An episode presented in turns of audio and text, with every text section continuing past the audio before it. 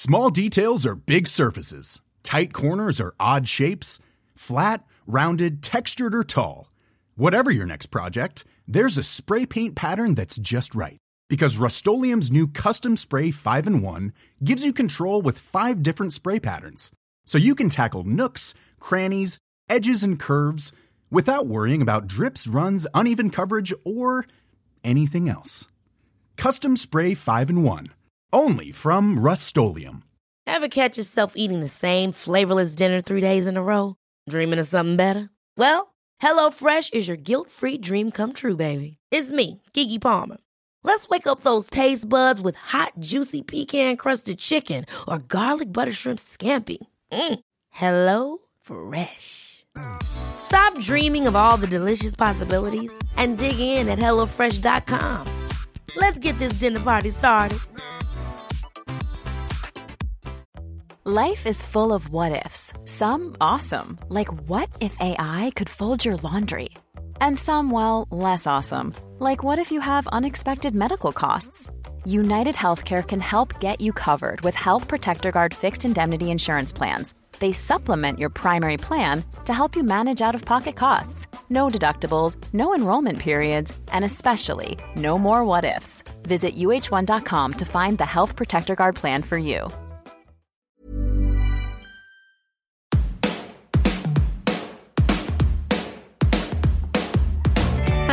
And welcome to The Shift, the podcast that aims to tell the no holds barred truth about being a woman post 40. Created and hosted by me, writer and broadcaster Sam Baker.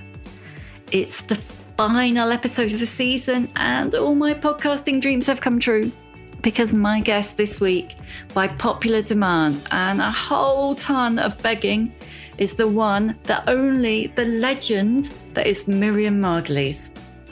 Miriam started her career in theatre and radio, voiced some of the best known ads of the late 20th century, and I'm not going to try and do the Cadbury's Caramel Bunny because I just I just can't out Miriam Miriam. Won a BAFTA for her role in Martin Scorsese's Age of Innocence, and millions of tiny hearts as Professor Sprout in Harry Potter. At 82, she is busier than ever, a Vogue cover star, one of TV's best loved documentary makers. And if you haven't seen her in a camper van with Alan Cumming going around Scotland, you you absolutely must Sean Catchup. Um, and she's the best selling author of two memoirs, This Much Is True and Oh, Miriam. Can you tell I was just a little bit excited?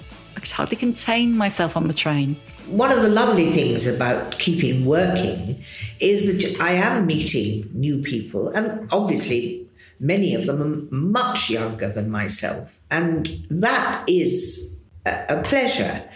I met Miriam in Glasgow ahead of her live show to talk about everything from having her womb out in her mid 30s, and she only went to the doctor for a sore nose, wearing trainers to Buckingham Palace before that was a thing, and why she's really, really bored of being labelled just a lesbian.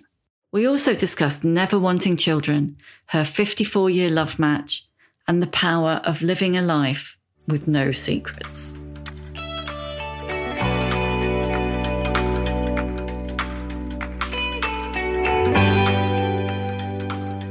Miriam, thank you so much for coming on the shift and fitting me in on your hectic schedule. Vogue cover star at 82. Absurd. How'd you pull that off? Well, I was totally amazed. I got the email from my agent.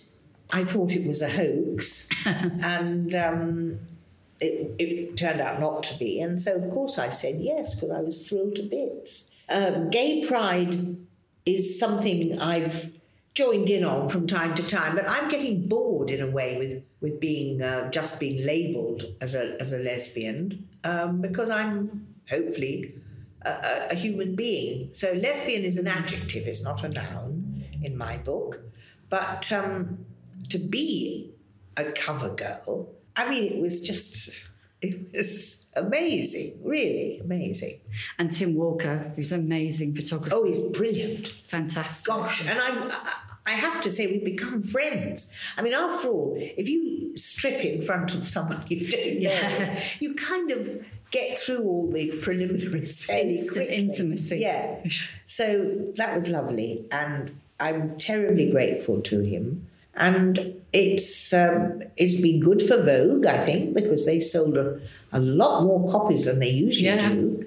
And um, I got, um, I don't know what you call it. I got sort of smug. I thought to myself, I'm a Vogue cover girl, and I think there are very few people who can say that. Yeah, not many people can say that. What do you think? Is um, you know, I can't remember. I've been reading both of your books this week, and I can't remember which one it's in.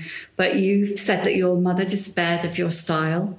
What do you think she would have made of it? I think she would have been very pleased with the clothes. And it took 20 people to make me look like that. You know, they came in in the morning at about half past seven, and there was an army of uh, shoes and scarves and fascinators and all kinds of things came in, and a nailist who did my nails, and a hair lady, and a, a makeup, a stylist. I actually had a who I've definitely become friends with because I, I need her.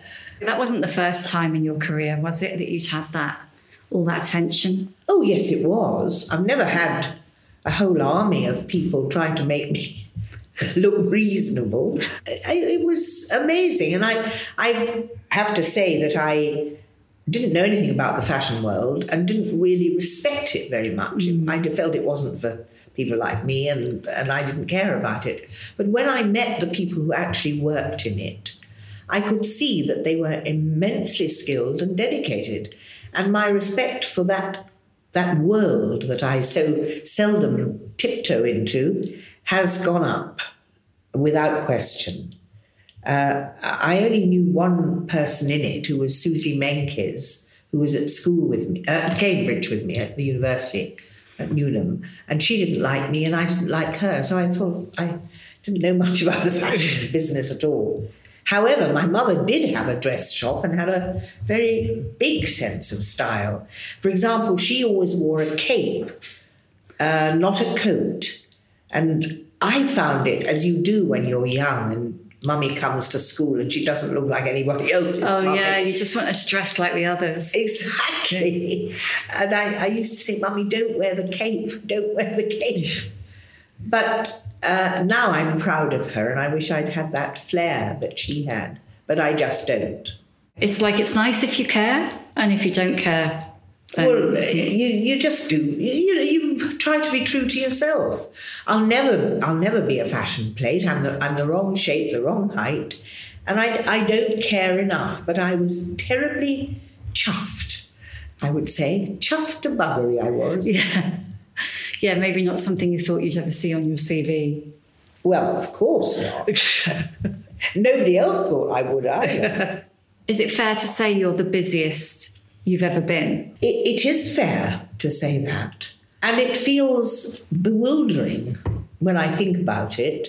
I don't know why I've relatively recently become uh, terribly ubiquitous on everybody's television uh, because I'm not on social media except for Facebook. I don't belong to Twitter or Instagram. I don't know any of the other ones, but you know, Yeah. whatever the other ones are, I'm not on them. I think it was Graham Norton, the Graham Norton show, that um, I, which was really honestly, it was about 12 years ago, maybe more, when I first went on.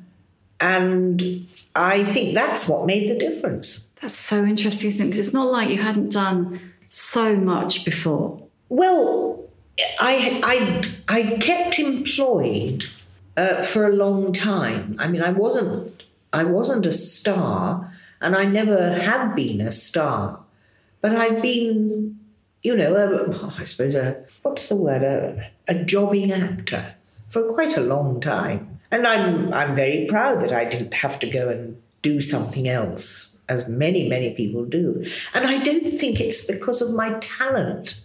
I, I believe I'm talented, and I believe that a lot of that talent is still untapped, that I have reserves of brilliance um, that, have, that, have, that have not been explored. However, I'm useful, I'm versatile, and I'm pleasant. And I think people like to have somebody who's cheery around the place because life is very frightening and tight and hard sometimes. So I think it's my personality as much as anything else which has made me constantly employed. You said I've been an outspoken old lady since I was a little girl. Do you think that's why?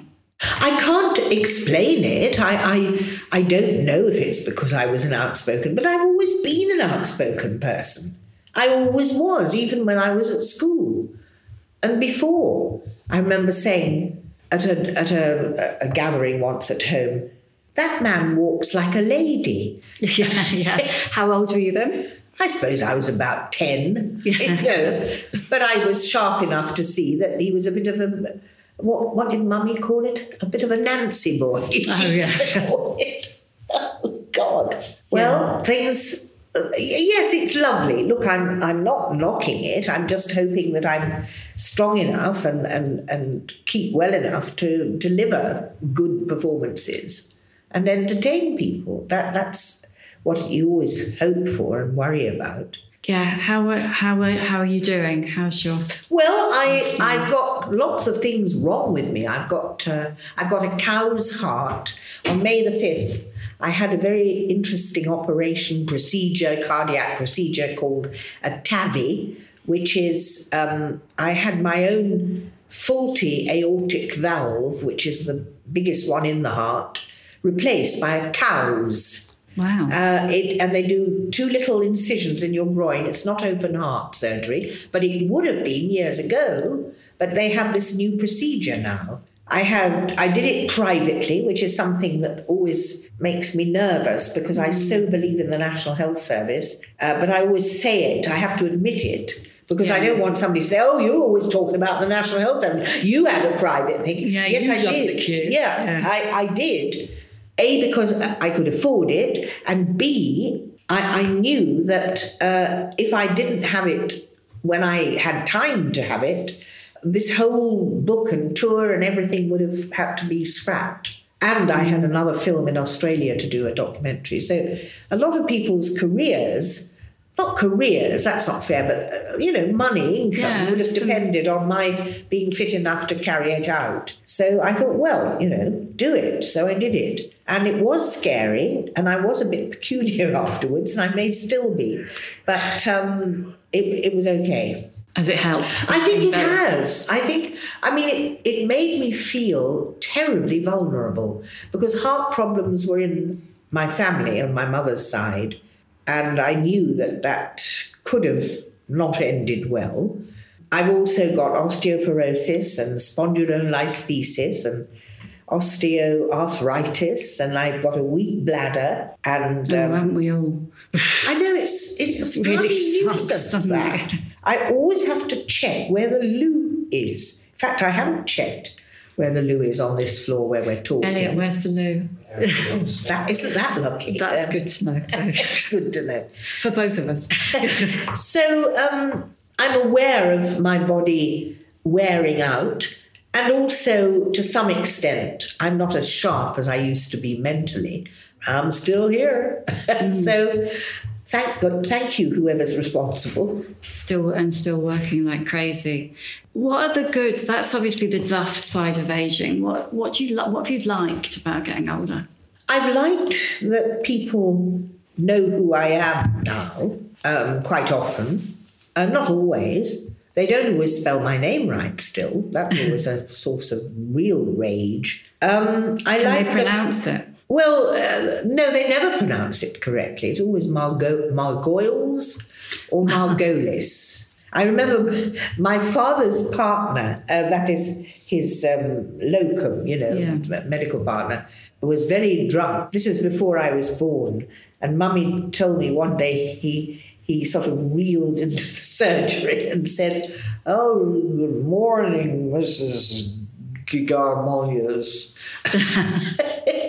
so Garmolias, they've not been called yet, but anyway, it's it's not an easy name to pronounce. As you get older, uh, people people listen to what you say because you can say, "Listen, I know." That if you eat too much after seven o'clock, you're not going to have a good night's sleep. Uh, so you, you can dispense advice and people may or may not listen to it because you're older. But there's not very much to be said about good about getting old. I think it's a you know it's a bit of a mug's game. the only thing is that what's the alternative? Yeah, I mean, I guess that's what's good. We're still here. Have you found that you care less about all those kind of stupid well, not stupid. They don't seem stupid at the time, but the things that you, you know, the things that you one wastes energy on. Well, you know, I have to say, no, I care more. I actually care more about things now. I won't let the least grammatical mistake go by. I won't, uh, I point out people's mistakes in the rudest way. I, I think I've become a, a, a I don't know how, what to say. I don't think I'm uh, deliberately, um, but I think I'm tiresome quite often. Yeah, I do. I do care more because there's so little time left to get it right. Cast your mind back. How old do you think you were when you started to get really comfortable in your skin? When you reached that point where you were like, this is who I am. I'm not going to pretend to be other than I am. This is who I am. I don't know that I, I, I feel that now. It, depends on the day or the person that needs to be impressed.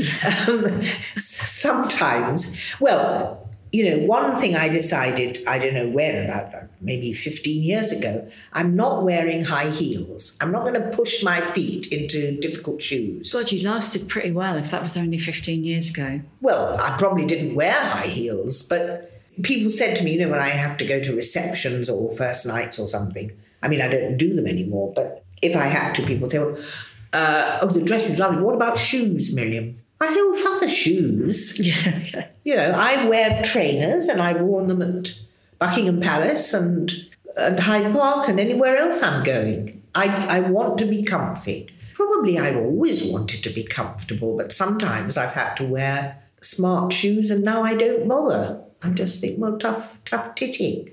They'll take me as I am.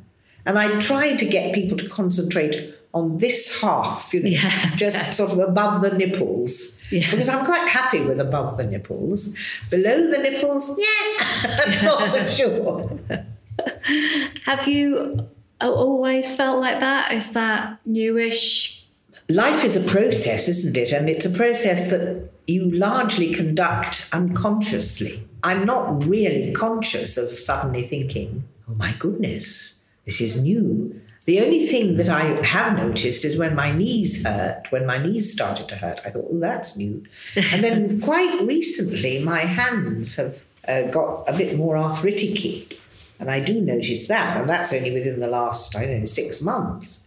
But on the whole, I'm, I'm, I'm not been self critical enough in any way. I just continue, and so it goes. I don't think any single thing has uh, sharpened my awareness to my condition or my my character or my change in character. Most of the people that I met on the tour that I knew at school have said I'm completely unchanged. That's interesting. You have got a remarkable capacity to make and keep friends, haven't you?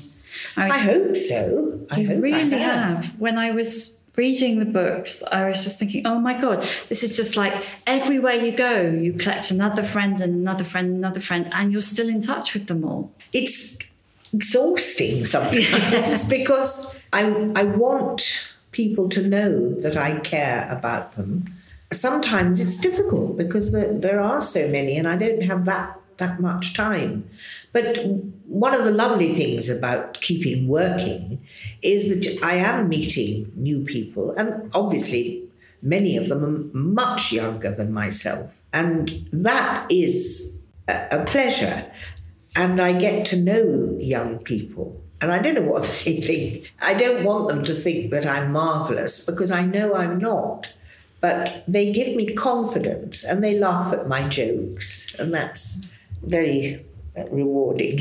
really. Has it changed your attitude a bit? Because so many people as they get older, they get more insular, don't they? And they and so much is made of kind of generational divide and has spending, you know, encountering younger people, much younger or a bit younger, has that changed your approach?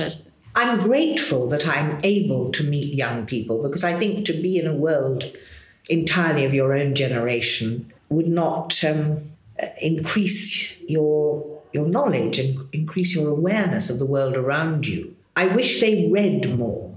I'm quite critical of young people. But on the other hand, when I see them interacting, I think how brilliantly free they are.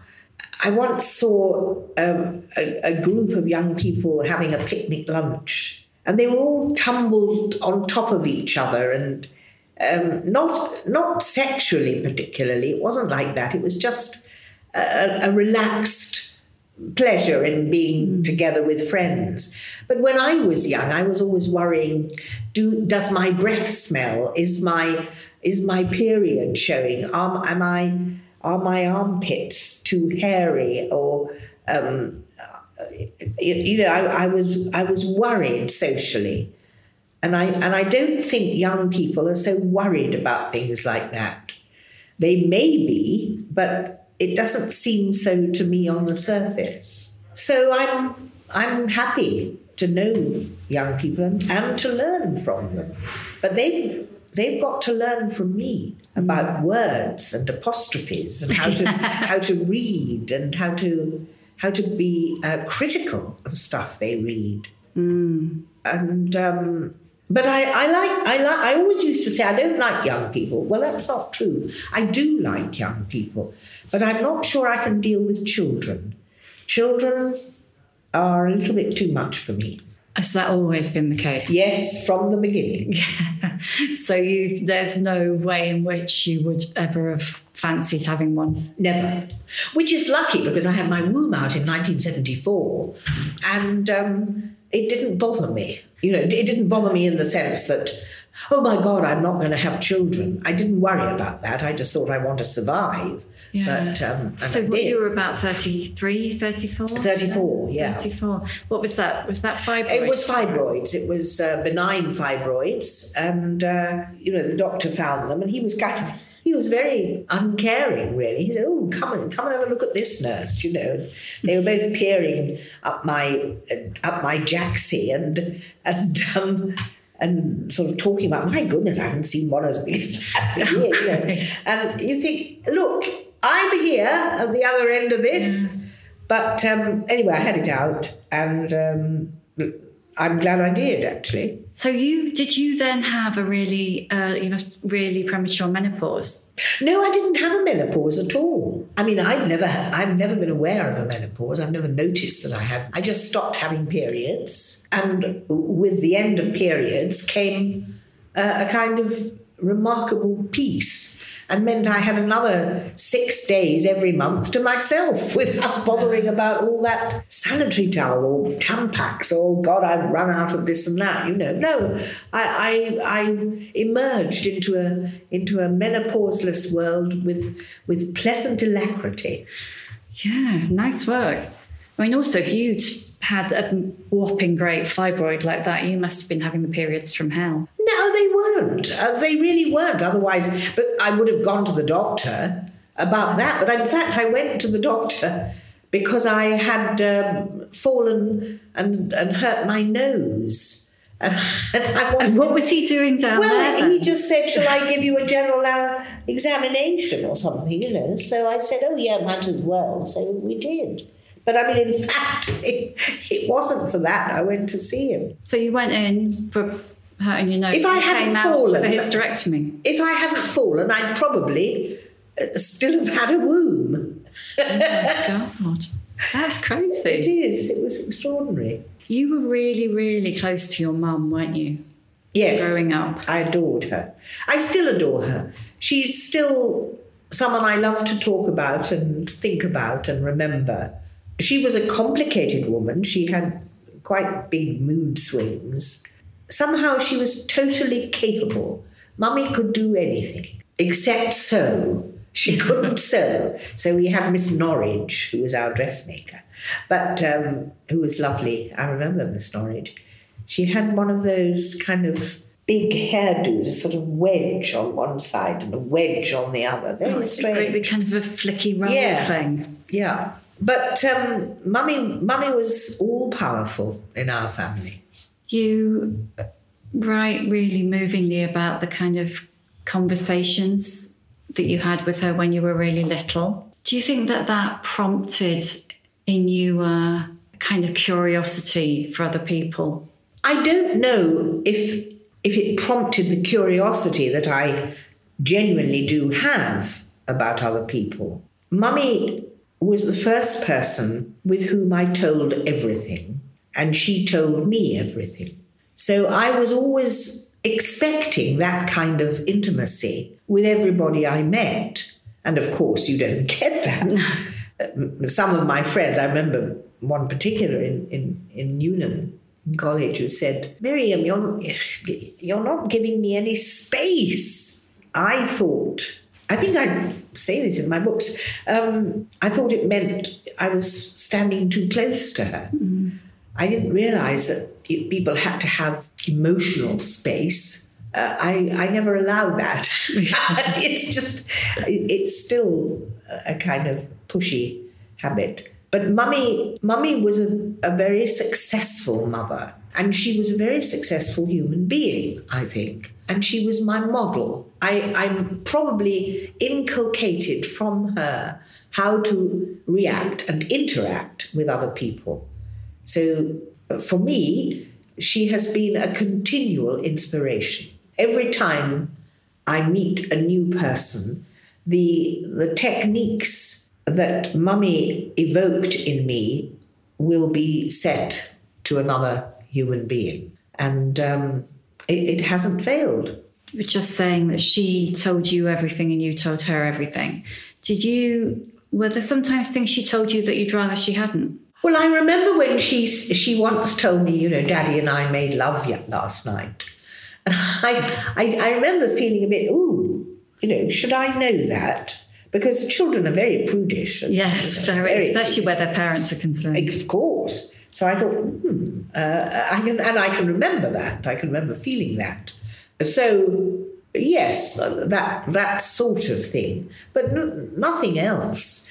I loved her stories of her youth, and um, it was interesting because I found out uh, because I loved doing genealogy that her father, her no, her grandfather had been in prison. And I do not know if she ever knew that. I suspect she didn't because I think she would have talked about it. But he was sent to prison in uh, long before she was born, in, in 1877, and Mummy was born in 1905. I don't think she knew that. I think that was kept from her because it was shameful. I think from my discovery of that, and then lots of other discoveries uh, about my family, um, have uh, enhanced my longing to ask people questions. And one of the things I always say to people is write on the back of a photo. All those boxes of photos you've got in your cupboards and drawers and so on, get them out Yeah. and write who the people are because one day nobody will know. And they will be the only likeness of that person, whoever that person was. It- it's, a, it's a terrifying hobby, genealogy, because you're terribly aware that every second counts.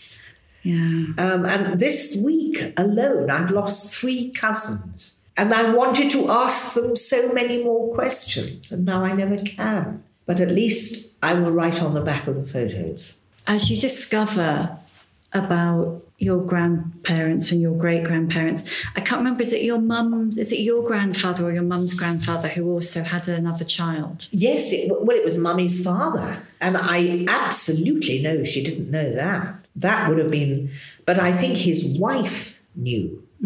Just, but not the, the children.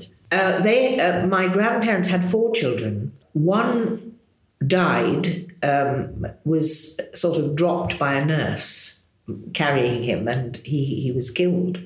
Which is, and that was their only son, their first child. And then there were three daughters, and one of the daughters was one of those kind of angel children. She was beautiful and clever with a sweet nature, and she won a scholarship to Goldsmiths College, the first one in the family to have a university entry. And she died in the First World War with meningitis. I think a bomb went nearby and it, it shocked her or something. I'm not quite sure of the medical details. But I think that terrible event, which would crush any family, uh, crushed my grandfather because he loved this Doris, her name was. And I think that was what sent him into the arms of a neighbor, as it turned out. And uh, I only found that out a couple of years ago with DNA. Did you do one of those ancestry tests? I did an ancestry test and sent it in, and um, the, the, offspring of the, the grandson of, of that union also did a, an ancestry test, or one of the DNA companies, and found out that I was down as a cousin, which is a very close uh, mm, relationship. Yeah. So we got in touch and we found out it, it, it was because they lived close. And I looked at the date and it was about the time that Doris died. And I think that wow. that must have been the reason because I don't think he was ineffably charming. He was glorious. He was a, a, an adorable man and everybody loved him. But his wife had a kind of my grandmother, whom I loved and who came to live with us till, uh, till she died, she had a, a sour, pained expression very often. Mm. And I think it was because that must have been discovered. Um, but I'm sure Mummy didn't know.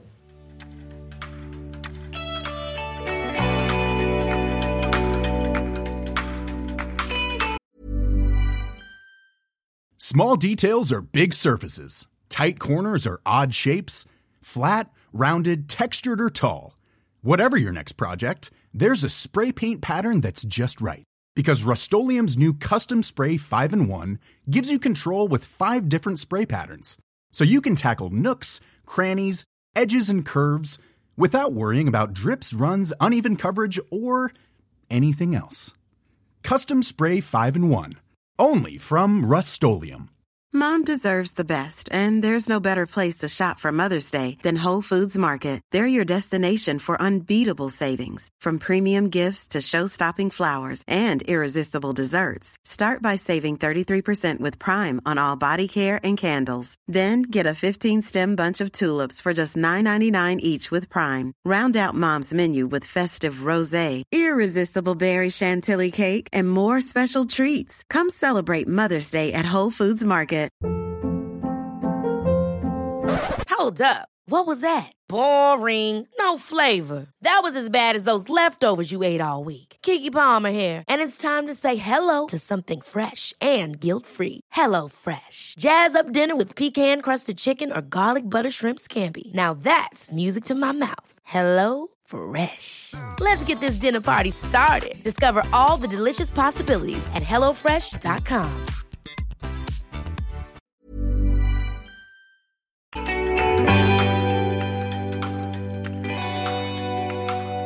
It's so interesting, isn't it? It really helps you start to see all those people as people rather than just, you know, in associate, just tangential to you. Well, that's the exciting thing when they become flawed and desperate souls looking for comfort, looking for employment, and very often, in our Jewish case, just looking for safety.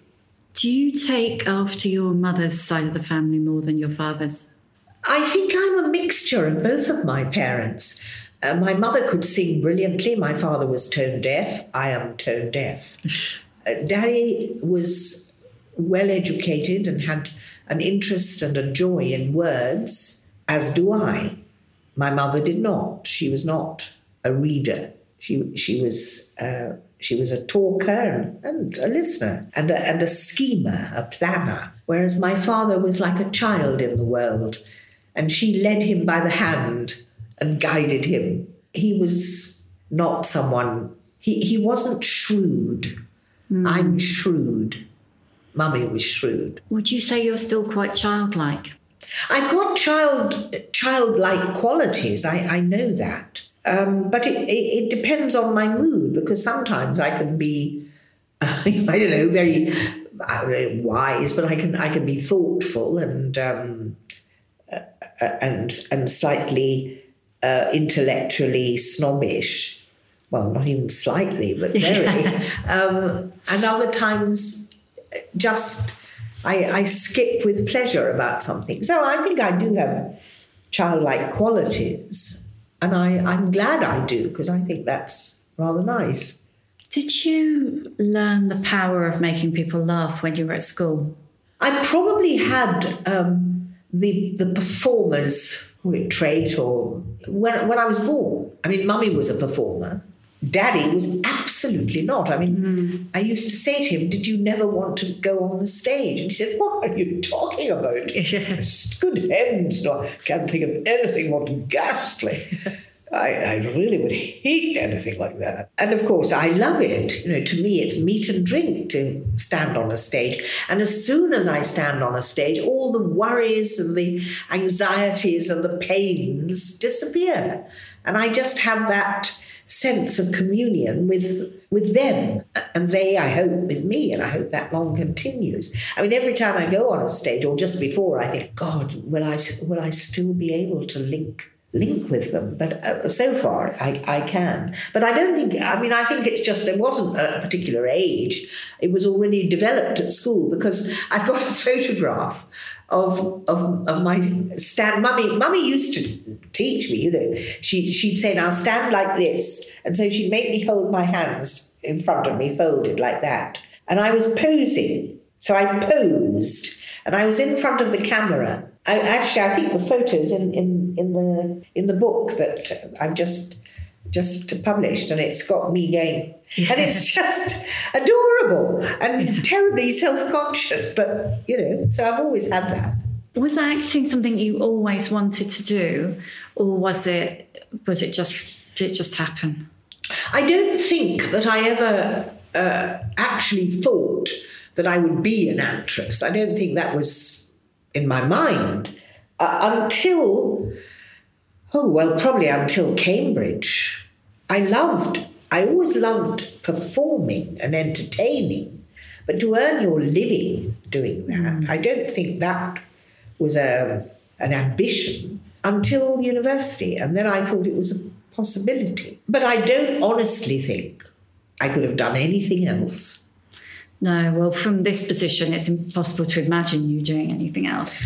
I interviewed the actor Sheila Hancock, um, who's she's probably 10 years older than you, isn't yes, she? Yes, she is, yes. Um, but she was talking about when she started out, you know, and wanting to be taken seriously as an as an actor, but ultimately just being treated, always treated like she was too common. She didn't fit the mold of what the BBC or the RSC or, you know, whatever expected expected her to be, and always being cast as like the the ditzy blonde, as she put it for her. Did you have a similar experience of going in and not fitting the stereotypical mold?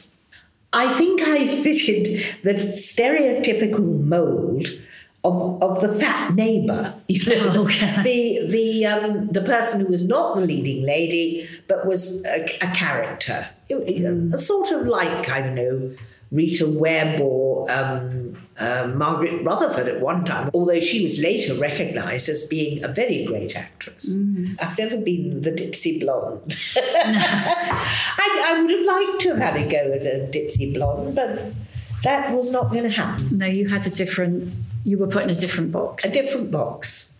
Do you feel like, what is there now? I mean, you're 82, you're insanely busy. But are there are there still things that you're like, I, I want to I want to do this while I still can. I want I want to achieve that. I do absolutely want to go on as long as I'm a able and b wanted. Uh, I don't like ever turning down things, and I'm very pleased I'm still asked to do stuff. I don't know that I have specific burning desires to play one part or another. I would like to play more Shakespeare, and I would, I'm terribly envious, not jealous of, of Brenda Blethyn, who is a friend and whom I admire and enjoy enormously. But I would like to have a character like Vera, Vera that I could. Uh, I mean, she would be better educated than Vera, of course. Yes. Brenda has absolutely made Vera her own, hasn't she? And she's wonderful because she's actually nothing like Vera no. as a person. It's just a brilliant evocation of a whole world. And um, I, I, love it and I, I, watch it, but I, I just um, would have loved to have something like hmm, Miss Marple or a, some detective. I have played a detective a couple of times and it was great fun. And I just would love something like that. But I doubt now that I would be able to work on the lines uh, speedily enough. I mean, Brenda's in her 70s, but once you become 80, it's just a tougher thing to, to learn. I reckon you'd pull it off for the right part. Well, I think I would too. I'd make bloody sure I did. Uh, but um, I, am not a, at all discontented. I don't want to give the impression that I feel a sense of grievance of any kind. I don't. On the contrary, I feel enormous surprise that I've got to this age and that people are still interested. That I find amazing. And how have you managed to pull off 54 years of marriage relationship? I love my partner and she loves me. And we we have um, a vivid intellectual communion. I learn so much from her. She's a an historian of Indonesian, a subject which few people know anything about, but she knows everything. I love her. So that's it, really. I just have gone on loving her and wanting to be with her. Before I ask you the questions that I always ask at the end, I just want to ask you something from the very end of Oh Miriam. In your first book, uh, you talked about coming out and coming out in the 60s and coming out to your parents and how you regretted it. And at the end of the second book, there's a really poignant moment, I think, where you said that if you hadn't, you couldn't have been me. Do you feel differently now about coming out to your parents? I don't know that I do feel different about it. It's just that if you're not honest, if you are continually living a lie, it is damaging to your soul. And I I wouldn't have liked to have had to do that. But in telling the truth, in coming out to my parents, and particularly mummy, I damaged her. I hurt her. I caused her real pain. I took away from her the longing and the hope that she would have grandchildren, that she would be able to talk about me and the grandchildren to other people, that she would have a longer a longer life through through the progeny. And I took that away. And that I can continually regret. Maybe it was a sacrifice. I, I sacrificed her to my own happiness. And that is not an easy thing to admit to or to or to I mean I'm not I'm not at all proud of it. I'm I'm ashamed but she was so utterly stricken when I told her. I can never recover from that. When you, when you give somebody you love pain, that's, that's a bad thing. And I regret, I regret that. But as um, Tevye the milkman said, on the other hand, on the other hand, I gave myself the pathway for an open life. I have now no secrets. It's a very powerful and satisfactory position to be in. But she was damaged. So I hurt the person I loved most at that time in order to achieve my own peace of mind. And that was ultimately selfish. So, what I say to people who are gay or, you know, on some kind of journey sexually, uh, don't tell people if you think they can't cope with it, because some people can't. But if you hadn't, that would have been a lot of life lived in the closet, wouldn't it? Or in the family closet, if not. Well, it, it would have been awkward until she died, um, until my parents died, which in my father's case, he lived a very long time. he lived till he was uh, 95, uh, maybe 96, I can't quite remember. He was born in 1899 and he died in 1995. So he was 96. Yeah, 96. 96. Yeah. That would have been a long time. It would have been a bit a bit long, a bit long to lie, but um, you do what I did. What I did, and I have to live with the consequences of it. And I have benefited, but the knowledge, the guilt. I mean, look, I did something which I'm much more ashamed of in a way, was which was I hit mummy once. I have written about that, but not in my. I don't know if I said it in my books. I don't know. I don't remember reading it. I put it. I, I remember telling a newspaper, but mummy was. Uh, towards the end of her life, she couldn't. She couldn't move or speak really. Uh, she she had aphasia. The only thing she could say was, "I can't afford a carriage," and "Poof, I want."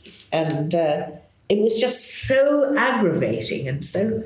And she was she was not she wouldn't listen to reasons. If I'd say, you know, move, I want to move you so I can open this door, and she she wouldn't.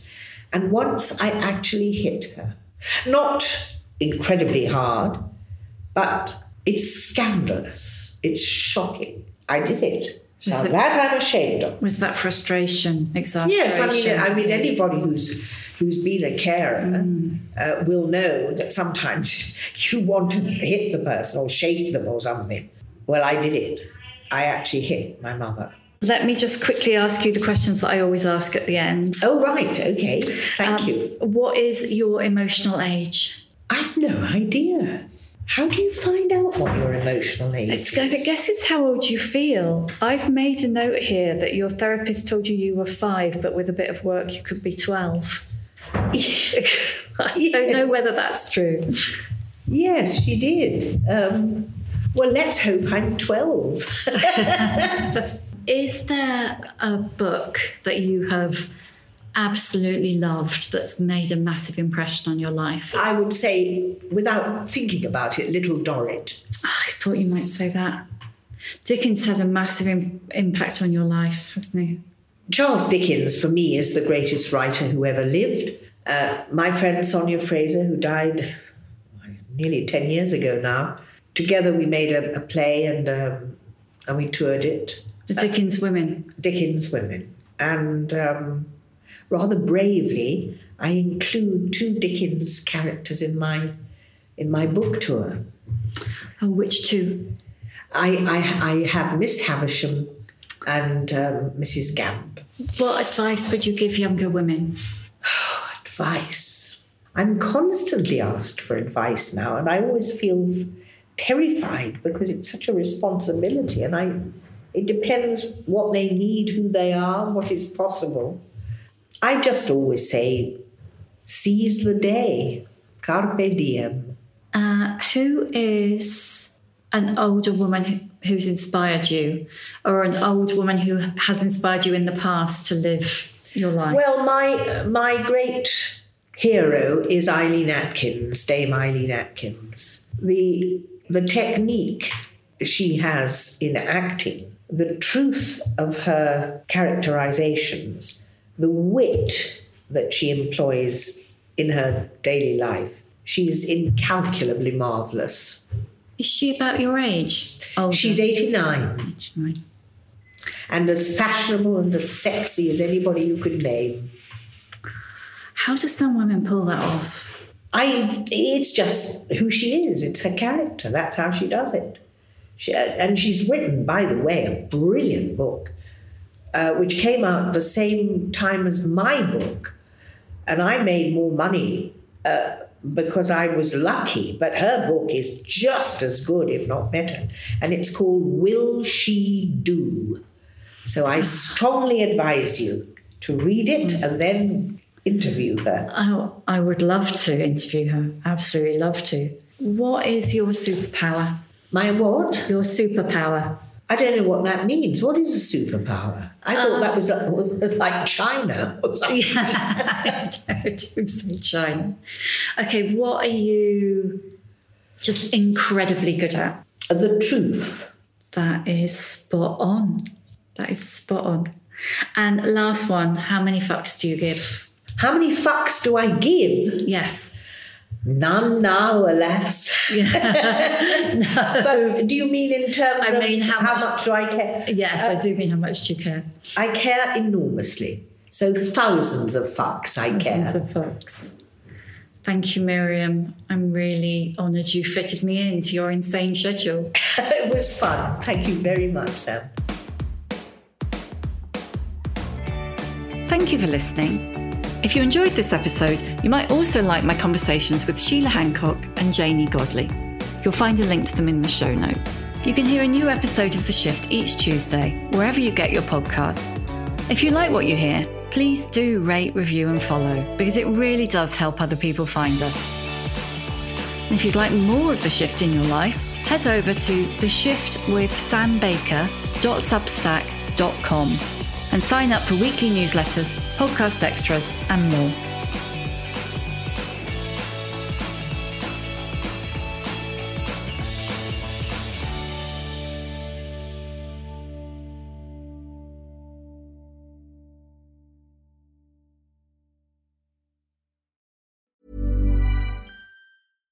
Small details are big surfaces. Tight corners are odd shapes.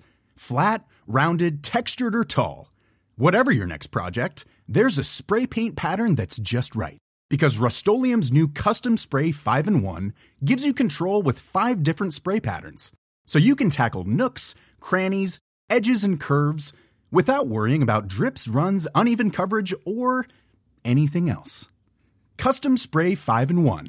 Only from Rust Ever catch yourself eating the same flavorless dinner three days in a row?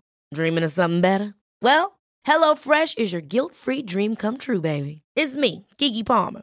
Let's wake up those taste buds with hot, juicy pecan-crusted chicken or garlic butter shrimp scampi. Mm. Hello Fresh. Stop dreaming of all the delicious possibilities and dig in at HelloFresh.com. Let's get this dinner party started.